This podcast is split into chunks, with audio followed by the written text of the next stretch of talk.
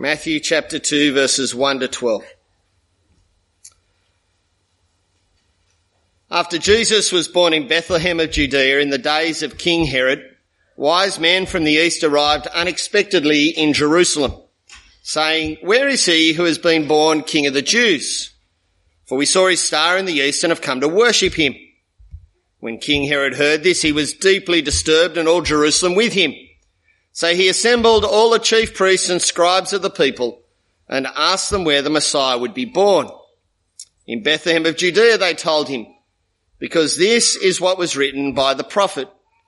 And you, Bethlehem, in the land of Judah, are by no means least among the leaders of Judah, because out of you will come a leader who'll shepherd my people, Israel. Then Herod secretly summoned the wise men and asked them the exact time the star appeared. He sent them to Bethlehem and said, Go and search carefully for the child. When you find him, report back to me so that I too can go and worship him. After hearing the king, they went on their way. And there it was, the star they'd seen in the east. It led them until it came and stopped above the place where the child was. When they saw the star, they were overjoyed beyond measure. Entering the house, they saw the child with Mary, his mother, and falling to their knees, they worshipped him.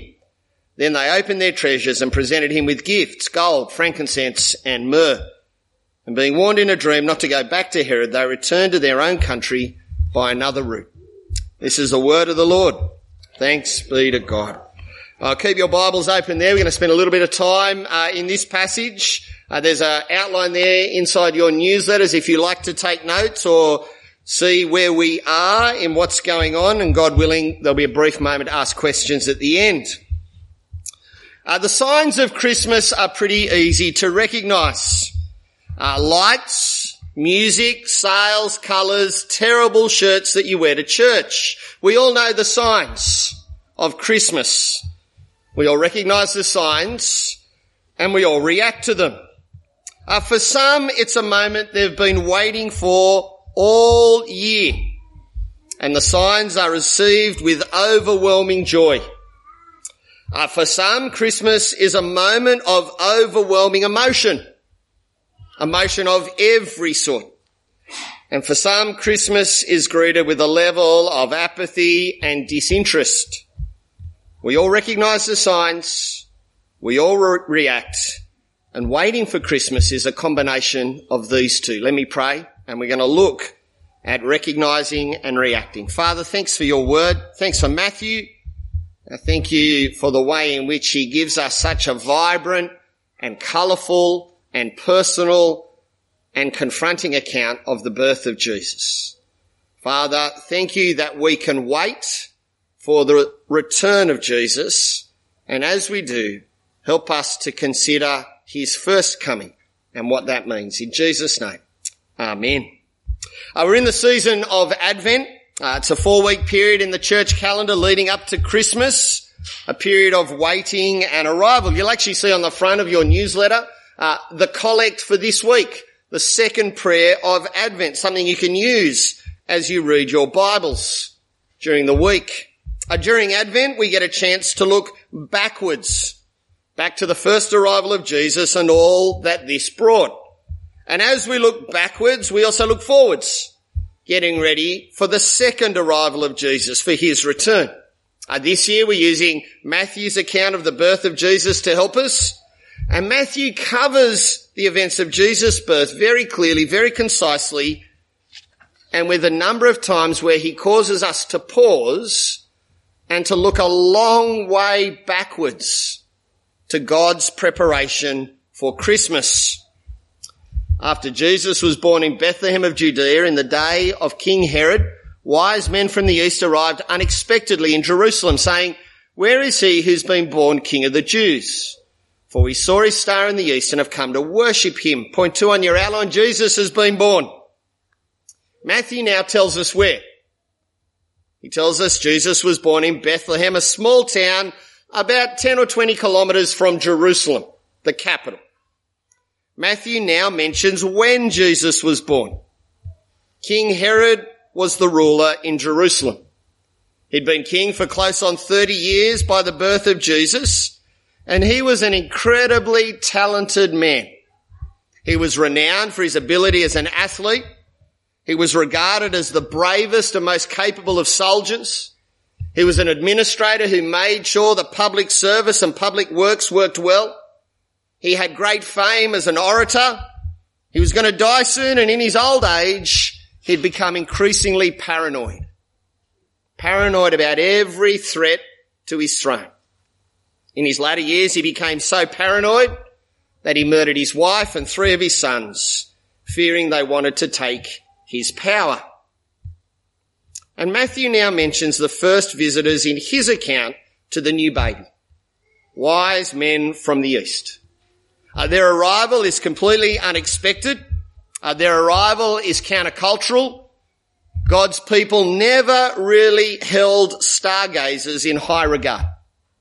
In fact, right throughout the Bible, astrologers and those who follow the stars are clearly understood to be outside the people of God. And yet they're the first visitors because they've recognized a sign.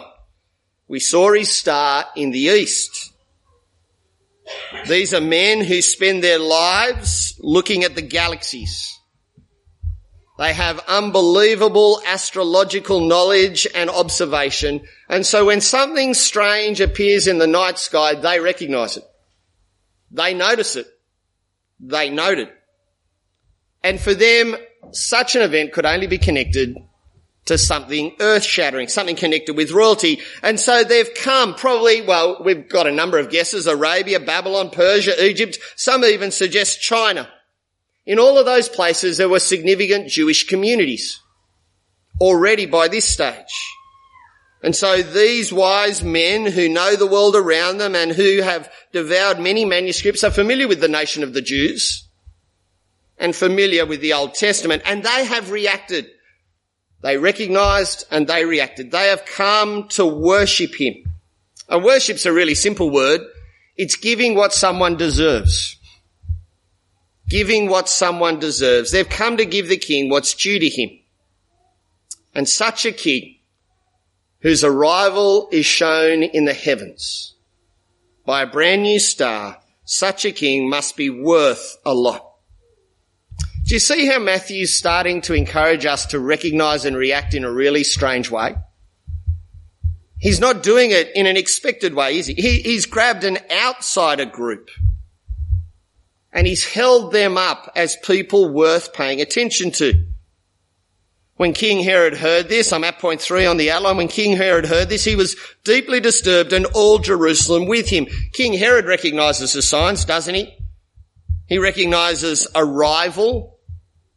He recognizes a threat, at least to the minds of the wise men from the east. Uh, their arrival in Jerusalem had been disturbing enough. This isn't three men and a donkey. This is a party of maybe even a thousand people. Imagine a thousand people suddenly turning up in Narrabri in one hit. You'd notice them, wouldn't you? You'd pay attention to them. Especially when they come saying, we're looking for the new king.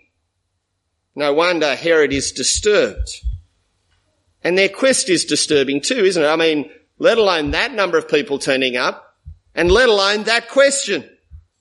And so Herod lays plans to find out where the pretender is to be born. So he assembled all the chief priests and scribes of the people and asked them where the Messiah would be born. He might have been king of the Jews, but he didn't know the book of the Jews, did he? He might have been king of the Jews, but he calls his religious experts in, uh, men who knew their Bible back to front, who by the age of 12 had to know the first five books in Hebrew by heart who knew it by memory, and so he asks them. He gets an answer from them, but then he makes sure he covers his bases. It, it would not be good if this got out into the general population that the real king had been born. And so he gathers the wise men in verses 7 to 8 and says, hey listen, uh, when you've found him, I'd like to go and give him what he deserves too.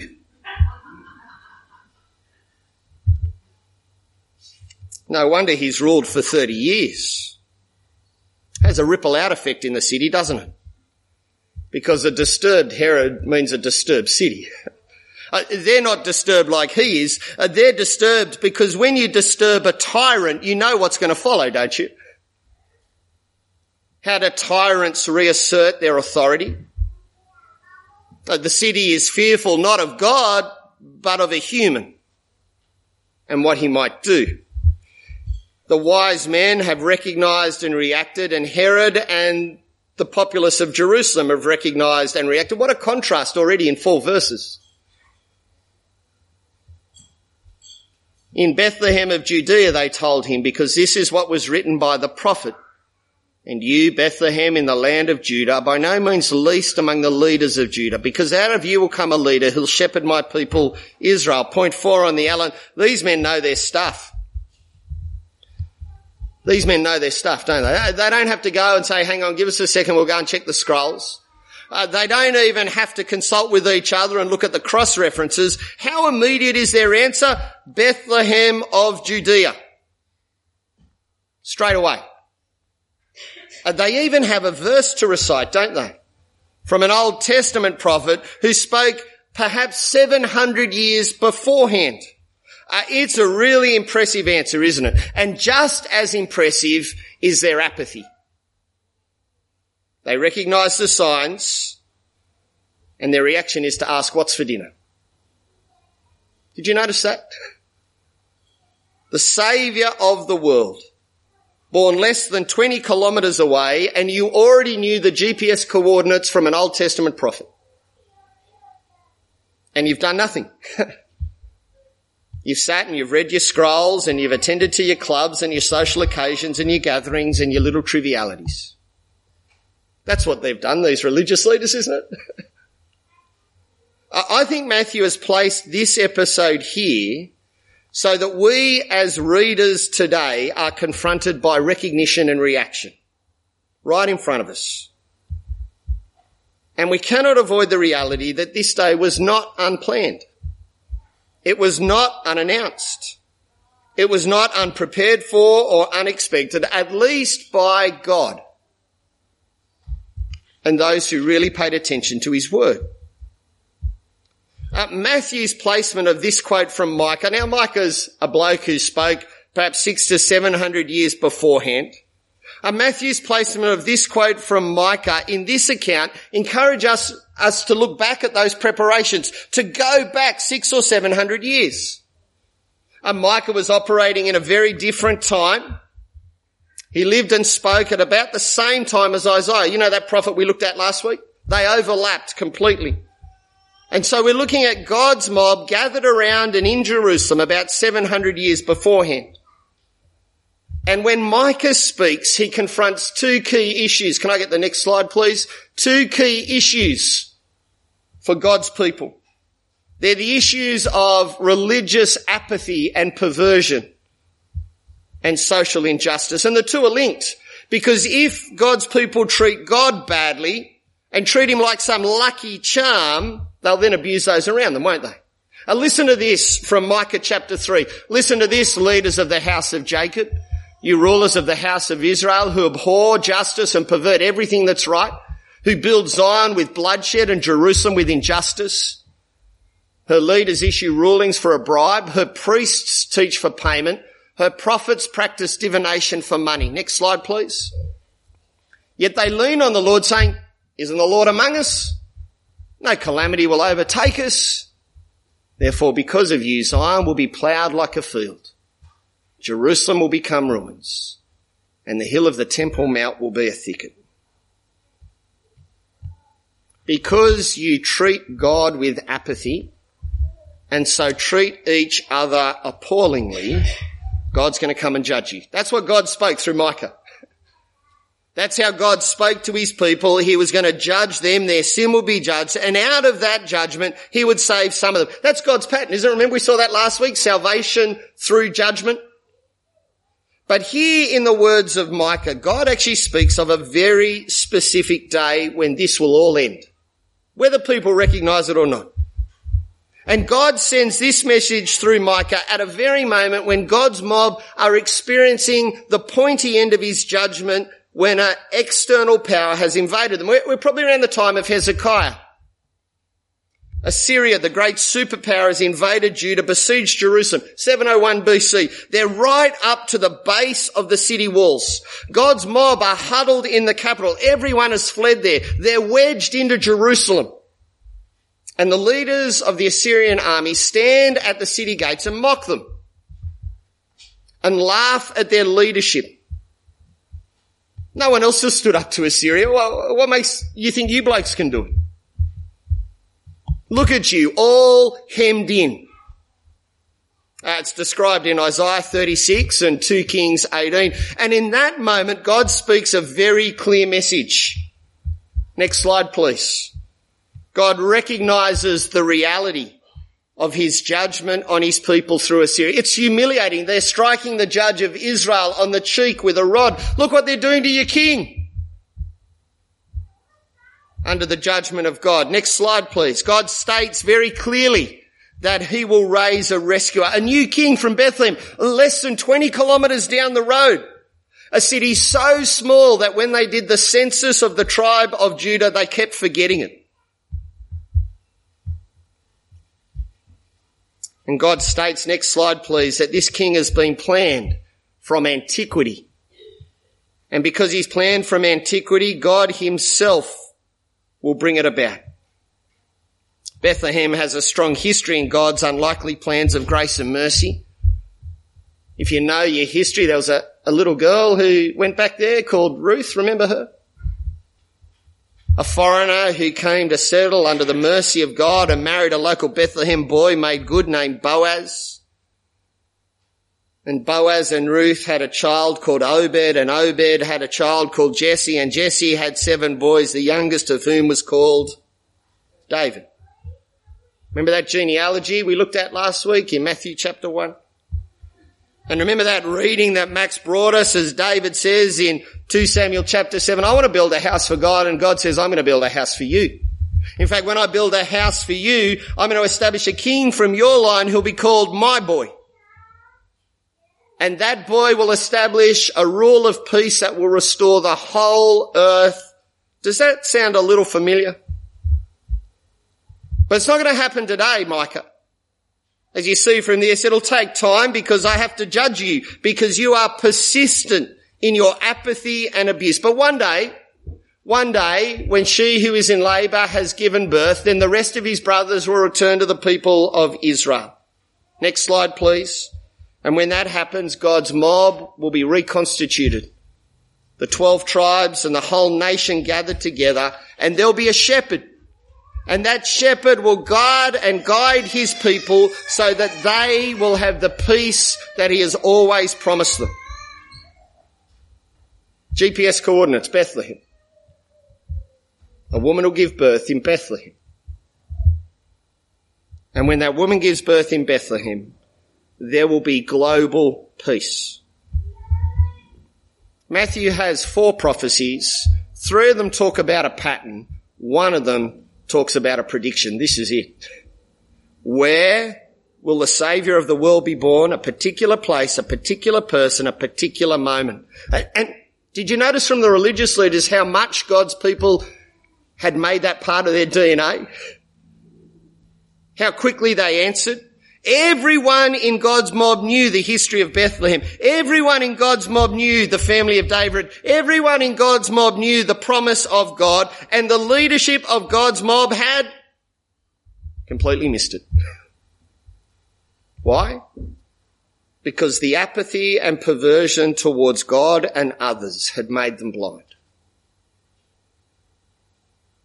Had caused Herod and the religious leaders and the people of Jerusalem to grow deaf to the arrival of the very promise of God. The very thing that God was talking about against in Micah is the very thing that still remains that God has to deal with in his promised king. The apathy towards God and the apathy towards each other. They remained and they blinded the recognition. Bethlehem, they missed the coming of the one born in Bethlehem the promised King of Peace because they were blinded by their apathy, their opposition, and their aggression. But a small group wasn't. Remember them? I'm at point five on the outline. Look at verse nine. After hearing the king, they went on their way, these wise men, and it was the, there it was, the star they'd seen in the east. It led them until it came and stopped above the place where the child was. When they saw the star, they were overjoyed beyond measure. Entering the house, they saw the child with Mary, his mother, and falling to their knees, they worshipped him. Then they opened their treasures and presented him with gifts, gold, frankincense, and myrrh. Those men hadn't been removed from the blindness and apathy but they were not pulled into it, were they?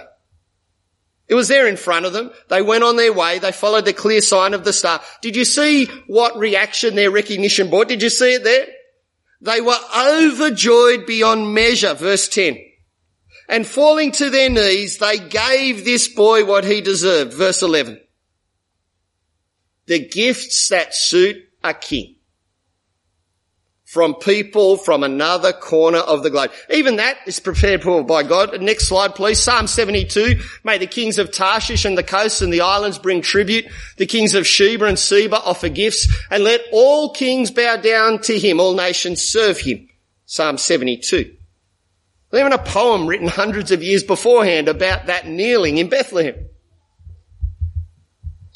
Apathy, aggression, fear, these men are overjoyed. And they worship the king in the way he deserves. We all recognise the signs of Christmas. I'm at the last point on the outline. We all recognise the signs of Christmas and we all react. Uh, not a new phenomenon. It was there at the first Christmas. Recognition and reaction. And as we wait for the return of Jesus, the second coming, uh, Matthew includes this so that we can think about our recognition and our reaction. Uh, we can't fail to recognize God's faithfulness, can we? The child will be born in Beth. God does exactly as he promises. He always does. He is completely and utterly trustworthy. The baby was born in Bethlehem after a period of time by a woman and he would bring peace to every corner of the globe. Remember Matthew chapter 121 from last week? So, so let me ask us a question. Do we recognize how trustworthy God is? We cannot fail to recognize the global reach of God's kindness. In fact, that kind of grace is confronting. A bunch of foreigners from outside the people of God recognize Jesus first. Star worshipping foreigners recognized the very act of God and responded appropriately the grace of God. His kindness and generosity that is undeserved brings outsiders in. This boy will grow up. This boy will live, die and rise. He'll defeat death and pay the penalty for sin for foreigners. Outsiders. And he will clearly display his authority at the end to bring peace to the whole earth. Do we recognize the global reach of God's grace for every type of person? We cannot fail to look in the mirror of Matthew that he presents us here and, and go, well, uh, my reaction and my recognition, both to the first and the second coming of Jesus. You, you could choose the aggression of Herod when God himself comes to threaten a kingdom that a man or a woman has built with them at the center when the true king is born, when God does as he promised. Uh, you could go with the fear of Jerusalem.